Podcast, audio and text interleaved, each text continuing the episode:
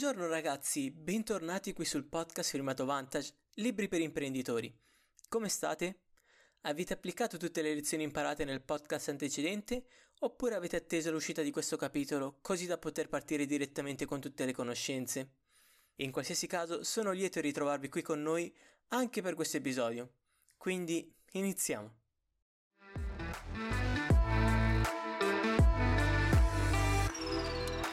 Sempre voluto leggere dei libri per imprenditori ma non hai mai trovato il tempo?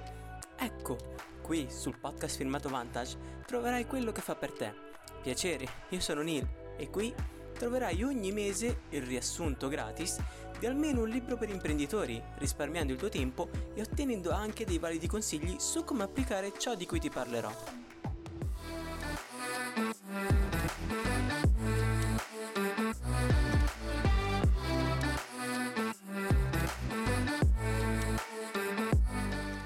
Bentornati imprenditori! Ormai le vacanze sono finite e probabilmente siete sommersi da lavoro e con tanta voglia di riprendervi, soprattutto dopo quel disastroso 2020, giusto? Bene, facciamo un breve riassunto di quello che abbiamo imparato nell'episodio precedente.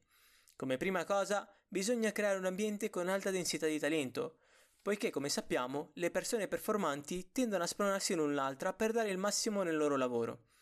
Fatto questo, Bisognerà creare un ambiente pieno di sincerità dove ognuno possa esprimere il proprio parere per aiutare l'impresa e i colleghi a crescere insieme. Una volta che avremo ottenuto il nostro ambiente pieno di talento e sincerità, potremo finalmente eliminare i controlli, come ad esempio la politica ferie oppure la politica spese e trasferte. Facendo questo eviteremo di impostare dei limiti alla creatività dei nostri lavoratori. Ovviamente dovremmo guidare con linee guida e contesti ben chiari e definiti, tenendo a mente che il leader dovrà essere il primo a dare l'esempio. Risolti questi tre punti dovremmo svilupparli ulteriormente. Aumenteremo quindi la densità di talento, pagando i dipendenti creativi il massimo del loro valore di mercato e poi aumenteremo la sincerità in azienda, lasciando tutte le porte aperte e dando visibilità dei nostri dati aziendali a tutti i nostri lavoratori, insegnando loro come leggerli e come agire. E ora, finito il riassunto, possiamo andare al prossimo punto, eliminare altri controlli. Il prossimo limitatore della produttività da eliminare è quello della scala decisionale. Sappiamo tutti come nelle aziende colui che si trova gerarchicamente ad un livello più alto rispetto agli altri è anche colui che prende le decisioni più importanti, corretto? Beh, Netflix butta tutto questo concetto nel cestino e lascia che colui che sta svolgendo il progetto o il lavoro sia anche colui che prende le decisioni su quel progetto e lavoro la domanda che sorge ovvia è perché? In fondo si sa che colui che si trova più in alto è anche colui che ha più esperienza e di conseguenza è portato a prendere decisioni migliori rispetto agli altri, giusto? No, sbagliato, niente di più sbagliato. Difatti potrebbe invece essere colui che prende le decisioni più sbagliate.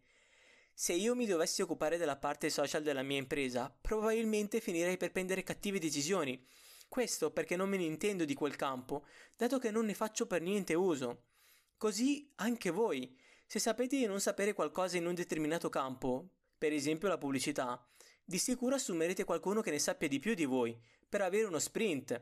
Allora, per quale motivo prendere le decisioni al posto suo? È lui quello preparato in quel campo. Un esempio alquanto carino che ci pone il libro è quello di Paolo Lorenzoni, un esperto di marketing che ora lavora per Netflix ma prima lavorava per Sky. Lorenzoni ci racconta di come mentre lavorava per Sky aveva avuto questa fantastica idea per pubblicizzare il trono di spade. Lo spot inizia così. Quattro amici bevono qualcosa in balcone in una tiepida serata a Milano. Dalle porte in vetro del balcone si intravede la tv dove parte la sigla del trono di spade. Così uno degli amici controlla l'orologio ed esclama Ci conviene entrare L'inverno sta arrivando. Tutti si affrettano a prendere le cose mentre si scambiano sguardi complici, tranne uno, il quale esclama Cosa vuoi dire? Fa caldo qua fuori. Sentito questo, gli altri tre ridono a causa della sua ignoranza. Ora, ditemi voi, non la trovate una pubblicità geniale? Ma pensate un po', questa idea venne stroncata dal CEO di Sky. Questo esempio ci mostra chiaramente come una scala decisionale possa essere pericolosa e possa bloccare l'innovazione e creatività dei nostri migliori dipendenti, oltre che portare tempi di attesa piuttosto lunghi. Pensate se invece di avere una risposta veloce il vostro progetto debba prima passare dal vostro capo, ovvero colui che è il capo del progetto, ma poi, non essendo sicuro, lo manda al suo capo, colui che gestisce i vari team, ma anche lui, non essendo sicuro, lo manda al suo capo, ovvero il direttore dell'azienda. Quanto tempo è passato nel frattempo? Magari il vostro avversario ha avuto la stessa idea e la sta già attuando, mentre voi ancora attendete una risposta. Sperando non vi siano altri capi, ovviamente. Va bene, il concetto in sé è molto bello e molto semplice, ma c'è sempre il pericolo che la persona sotto di voi prenda decisioni sbagliate. In quel caso il libro ci propone di porci qualche domanda per essere sicuri della nostra scelta. Prendete carta e penna perché ora partiamo con le domande.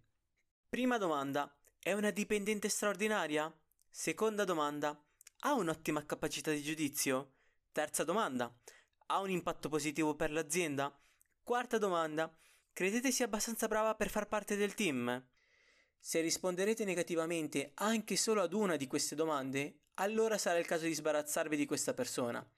Ma se nel caso contrario a tutte darete una risposta positiva, allora vi sarete di sicuro resi conto che la persona è la più adatta a prendere decisioni in quell'ambito.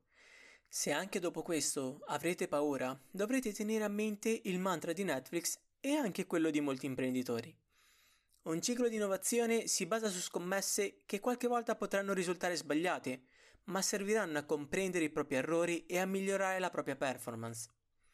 Infatti Netflix è solita dire ai neoassunti di immaginare di avere una manciata di fish da scommettere sulle loro idee e che una volta concluse, Netflix non giudicherà la loro performance in base alle singole scommesse, ma in base al risultato complessivo. Ora, questo non vuol dire che dovrete lasciare i vostri dipendenti diventare dei giocatori d'azzardo e buttare così via tutti i soldi come se non vi fosse un domani. Ma, come per i punti antecedenti, dovremmo anche qui guidare con il contesto in modo che le decisioni prese siano le più corrette possibili. Diventerà perciò essenziale implementare una linea guida. Reed ci propone una linea guida formata da quattro punti. Primo punto, stimolare il dibattito. Se abbiamo un'idea, sarà compito nostro condividerla e chiedere dei feedback. Un buon modo per farlo è quello di creare un documento con su scritto la nostra idea e come vorremmo applicarla.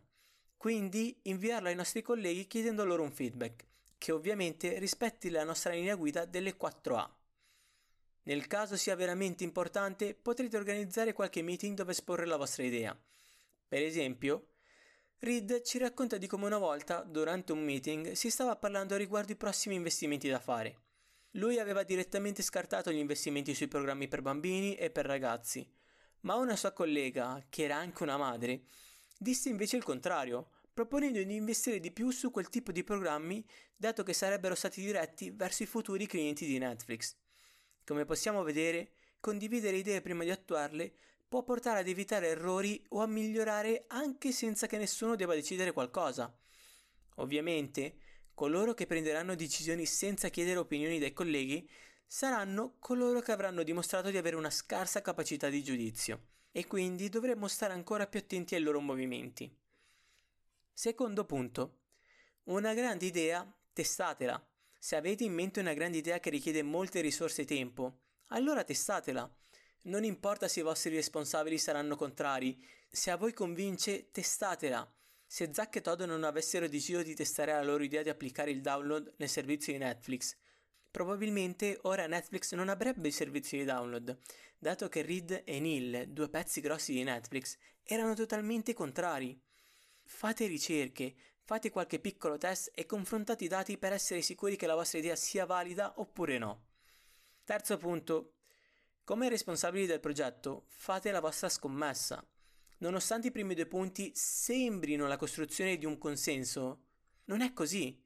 Alla fine, al capo del progetto vi è solo una persona, assunta e pagata profumatamente per quel ruolo, e solo lei è la più capacitata a firmare e prendere decisioni. E voi, che siete leader, state tranquilli.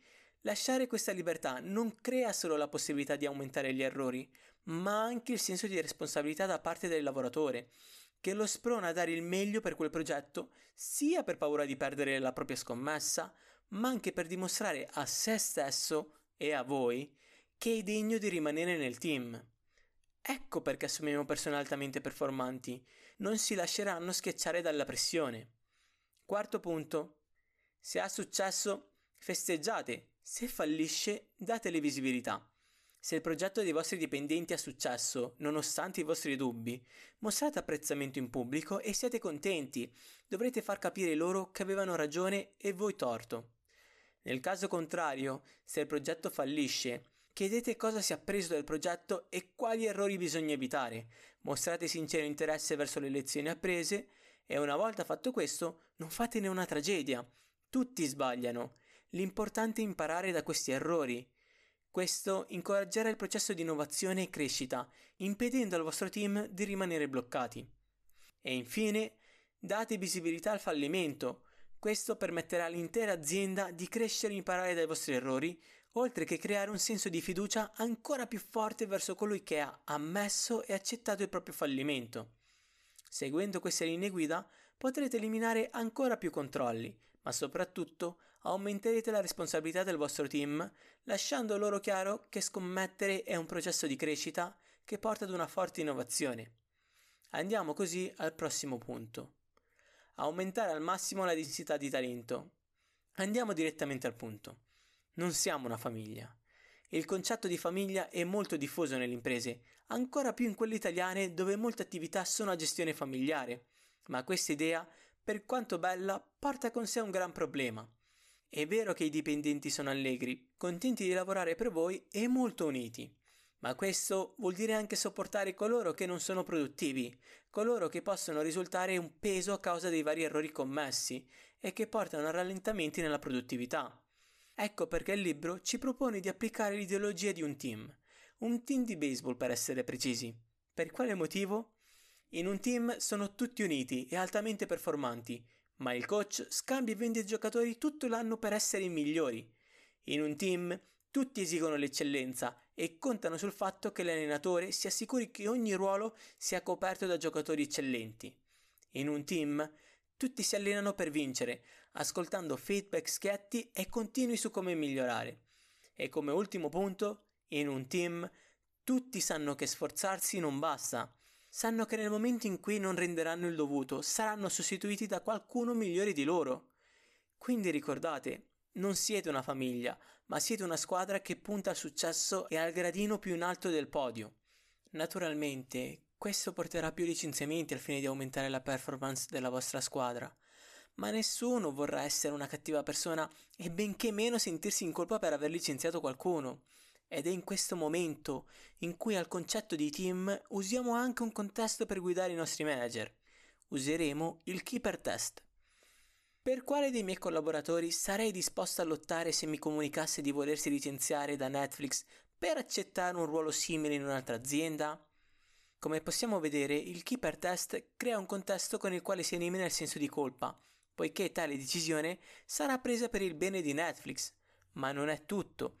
Questo aiuterà i manager a valutare il proprio team, ma anche se stessi. Ovviamente, mettendo insieme tutti i punti, alta densità di talento, sincerità, meno controlli e ora anche un team che sostituisce i giocatori senza problemi. Questa cultura può sembrare crudele, che istiga la competizione interna e che sia basata sulla paura, ma non è così. Difatti, Reed ci spiega come evitare questo tipo di problemi.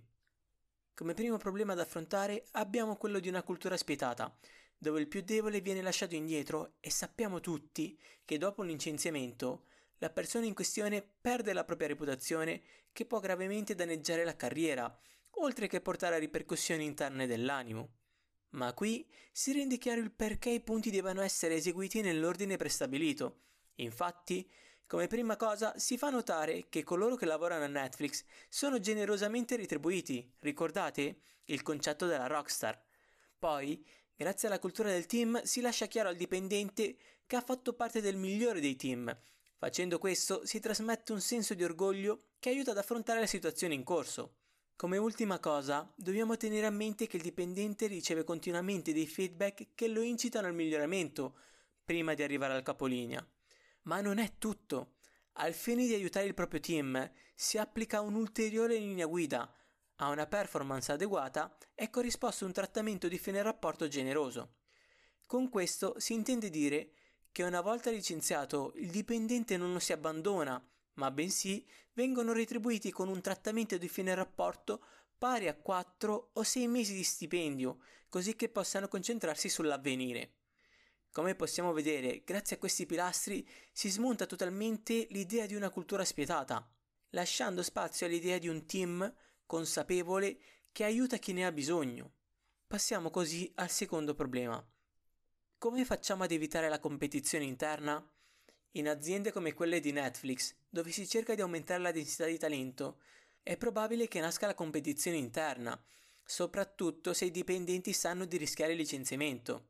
Dentro Microsoft, ad esempio, i manager dovevano stilare una classifica dei dipendenti mensilmente e coloro che si trovavano in fondo alla classifica venivano licenziati. Questo ha portato Microsoft ad avere una competizione interna dove i dipendenti non si concentravano sul nemico comune, ma bensì si concentravano a battagliare tra di loro. Per evitare questi problemi, Netflix non usa nessuna lista né classifica, tutti i manager sono invitati a fare regolarmente dei keeper test, ma non esiste nessuna classifica né una percentuale precisa di dipendenti da licenziare. Se non c'è nessuno che se lo merita, perché liberarsene obbligatoriamente? Questo permette ai dipendenti di concentrarsi al massimo per svolgere al meglio il loro lavoro anziché sabotare quello dei colleghi. Come ultimo problema, come facciamo ad evitare che si crei una cultura di paura? Per far fronte a questa situazione, Reed propone ai suoi dipendenti di suggerire regolarmente il keeper test ai propri manager, circa una volta l'anno, così sapranno se corrono il rischio di essere licenziati oppure no. Vero, una volta scoperto di essere a rischio, si sentiranno sotto pressione, ma avranno ricevuto un feedback che li aiuterà a sapere come migliorare. Con un secondo keeper test potranno scoprire se stanno percorrendo la strada giusta acquistando fiducia in se stessi e nelle loro capacità di rinnovarsi. E con un ultimo sapranno di essere al sicuro. Un'altra cosa da fare per evitare il problema è quella di invitare i propri lavoratori a partecipare ai colloqui di uscita dei propri colleghi, così che i vostri sottoposti capiscano i motivi del licenziamento e i vari feedback ricevuti. Sapranno così che nel vostro team si tende sempre a una mano a chi ne ha bisogno, magari non letteralmente, ma bensì con feedback sinceri. Come possiamo vedere, avendo già applicato i punti antecedenti e aggiungendo giusto qualcosina in più, possiamo evitare grossi problemi, Passiamo ora al prossimo punto. Aumentare al massimo la sincerità. Al fine di aumentare la sincerità al massimo, Reed ci consiglia di seguire una oppure le due opzioni da lui suggerite. Prima opzione, organizzare annualmente delle valutazioni complessive scritte. Questo rappresenterà un ottimo meccanismo per fornire dei feedback, ma sarà necessario evitare l'anonimato.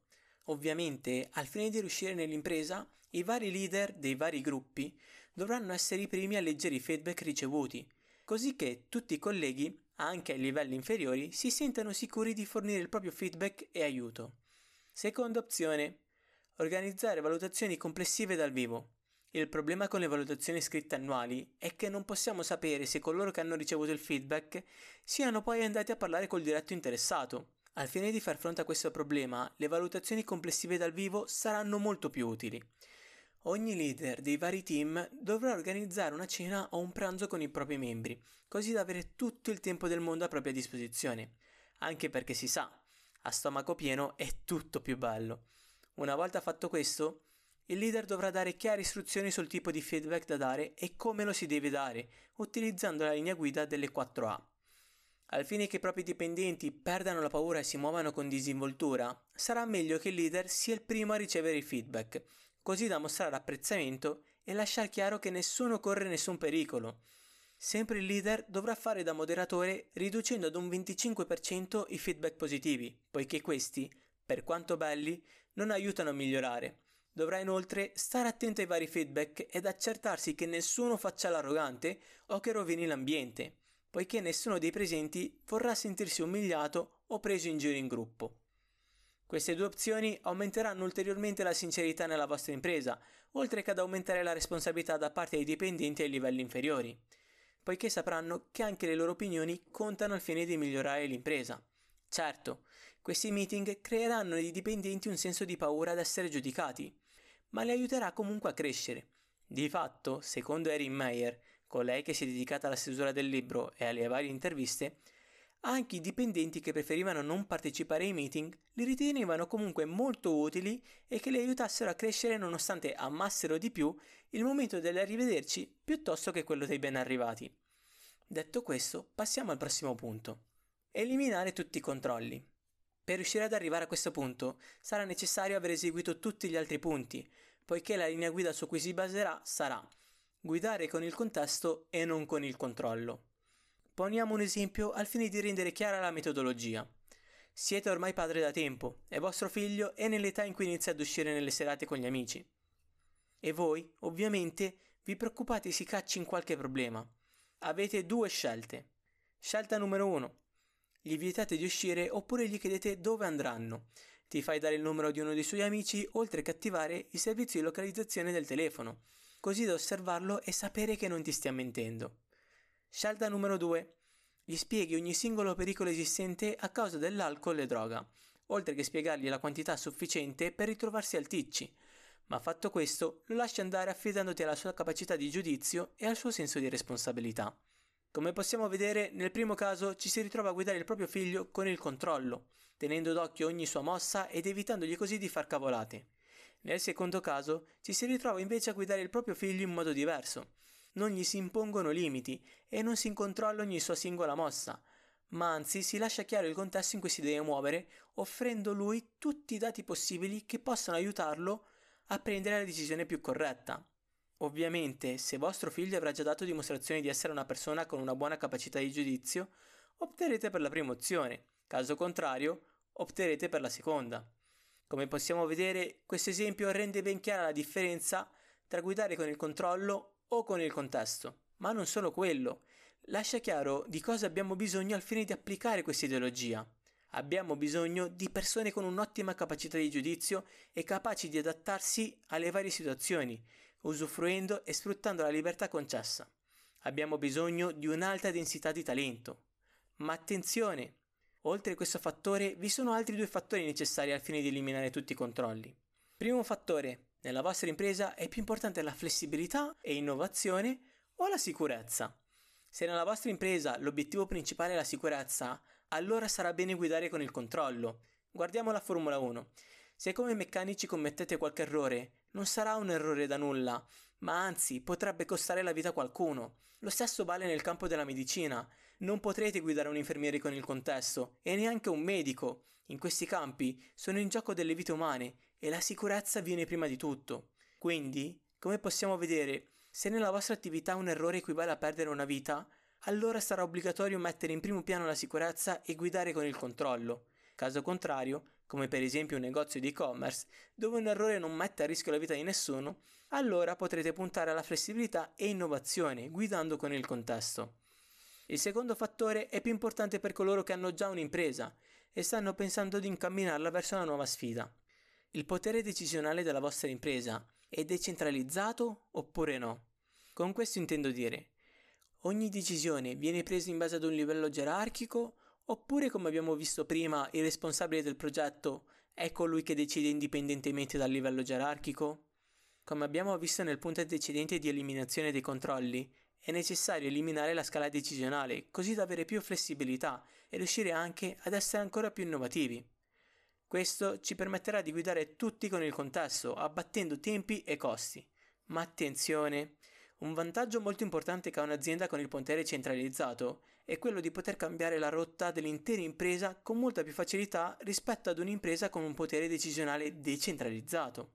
Questo perché il rischio è quello di non avere un'organizzazione allineata e diretta verso un obiettivo comune. In un'impresa con potere centralizzato, il CEO prende una decisione e la spinge verso il basso. In un'azienda con un potere decentralizzato, anche quelli dal basso possono prendere decisioni contrastanti con quelle del capo. Ecco perché è importante avere un'organizzazione allineata. Ora la domanda è come? Come prima cosa dovremo fare vari meeting con tutte le altre sfere, così da definire dove è diretta l'azienda. Fatto questo, si dovrà creare un documento riassuntivo dei meeting per rendere partecipi e spiegare a tutti i nostri dipendenti da quelli creativi a quelli non, quali sono gli obiettivi dell'impresa e dove siamo diretti. Ricordiamoci di essere il più chiari possibili. definendo in modo chiaro il contesto nel quale ci muoveremo, così che nessuno commetta errori. Una metafora molto carina che pone il libro è quella di paragonare un'impresa, con una scala decisionale, come una piramide, nella quale il CEO si trova sulla punta della piramide. Un'impresa invece senza scala decisionale viene rappresentata come un albero, dove il capo si trova nelle radici. Ed è parecchio illuminante analizzare questa metafora con un esempio. Pensiamoci, nelle radici troviamo il capo, Reed, il quale nel 2017 fissò l'obiettivo di Netflix, diventare globali, quindi espandersi ad un pubblico internazionale. A livello del tronco troviamo Ted Sarandros, un sottoposto di Reed, il quale fissò un contesto ancora più chiaro in cui muoversi. In quel periodo Netflix doveva fare il grande balzo internazionale, ma ovviamente la loro esperienza e di conseguenza conoscenze sul pubblico internazionale erano scarse. Quindi spiegò chiaramente quanto fosse importante rischiare molto ed imparare tanto da quei rischi. Andando ancora più in alto, alla formazione del primo ramo, troviamo Melissa, sottoposta di Ted, la quale si occupava dei contenuti per bambini. Melissa, guidata dai contesti di Reed e Ted, capì che il modo migliore per essere internazionali nel pubblico infantile e familiare fosse quello di portare varie storie provenienti da tutti i paesi del mondo, anche correndo il rischio che la gente non ne fosse interessata.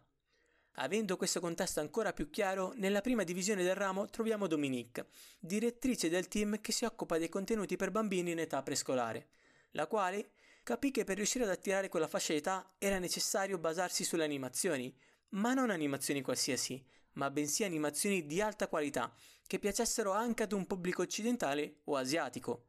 Con tutto questo concetto ben definito, Aram, sottoposto di Dominique, il quale si trova nel ramo più in alto, decise di commissionare il piccolo grande Ben.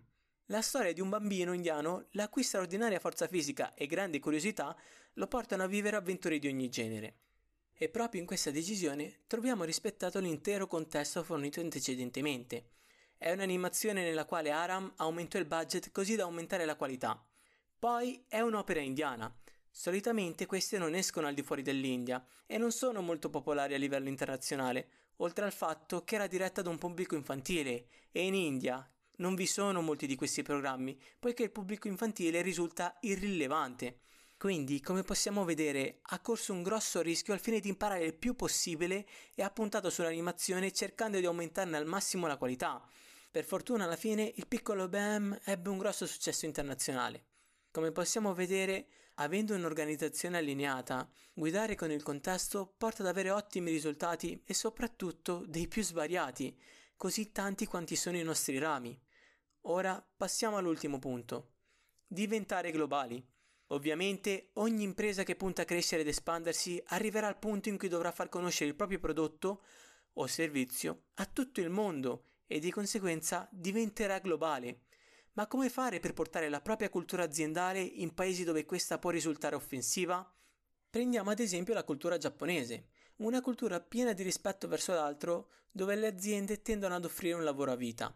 Ovviamente una cultura come la nostra può essere vista come disumana, come farebbero dei giapponesi a dare dei feedback al proprio superiore oppure colleghi. E come risulterebbe la nostra ideologia sui licenziamenti? Come possiamo vedere, la nostra cultura è troppo diversa dalla loro Ecco perché, prima di tutto, sarà necessario mappare la nostra cultura aziendale e confrontarla con le culture degli altri paesi, così da capire quali saranno i punti in cui dovremmo lavorare di più. Una volta che avremo capito quali saranno i paesi dove la nostra cultura di sincerità risulterà più complicata, dovremmo cercare di organizzare più meeting di feedback possibili, così da far adattare gli impiegati a questo meccanismo. Sempre prendendo ad esempio la cultura giapponese, sappiamo benissimo che instaurare i feedback può risultare molto complicato, ma sappiamo anche che i giapponesi sono dei grandi lavoratori, quindi come volgere questo a nostro vantaggio? Una volta organizzati i vari meeting, diamo chiare istruzioni del tipo di feedback che vogliamo, usando la linea guida delle 4A. Facendo questo, i giapponesi assumeranno questo come un lavoro e tenderanno a farlo il meglio possibile. Caso contrario, nei Paesi Bassi, dove la sincerità è già molto alta di loro, sappiamo che l'applicazione dei feedback non sarà così complicata, anche se corriamo il rischio di ritrovarci con feedback troppo schietti rispetto alla nostra cultura, che possono ferire i nostri dipendenti nativi. Quindi dovremmo cercare di moderare certi feedback. Se andiamo a studiare la cultura di Singapore e quella degli olandesi, possiamo vedere come i dipendenti di Singapore possano risultare offesi dai feedback schietti e diretti degli olandesi, volendo invece qualcosa di più simile ad un suggerimento piuttosto che simile ad un comando. Se andiamo nella cultura brasiliana ci toccherà essere molto più amichevoli, poiché per loro è importante il rapporto amichevole che si crea nell'ambiente lavorativo.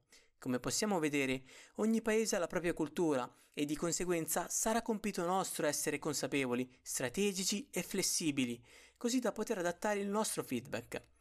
Per questo, una volta che decideremo di espanderci, sarà necessario aggiungere una quinta A alla nostra linea guida dei feedback. Adattare. Sarà per noi importante organizzare molti meeting di feedback, così da studiare la cultura altrui e farci spiegare come migliorare come capi, ma anche come comunicatori. Si dovrà ascoltare prima di parlare ed imparare prima di insegnare. E così finisce questo podcast. Così concludiamo anche il riassunto del libro di Reed Hastings ed Erin Meyer. L'unica regola è che non ci sono regole. Spero vi sia piaciuto e che siate riusciti ad imparare tante cose valide in questi 30 minuti. Ricordatevi di mettere il nostro podcast tra i preferiti, ma anche di condividerci con gli amici e seguiteci anche su Instagram come vantage-invest per essere sempre aggiornati sui vari progetti e sui nuovi libri che porteremo qui. Io vi saluto e ricordate, ogni tanto basta ascoltare per imparare.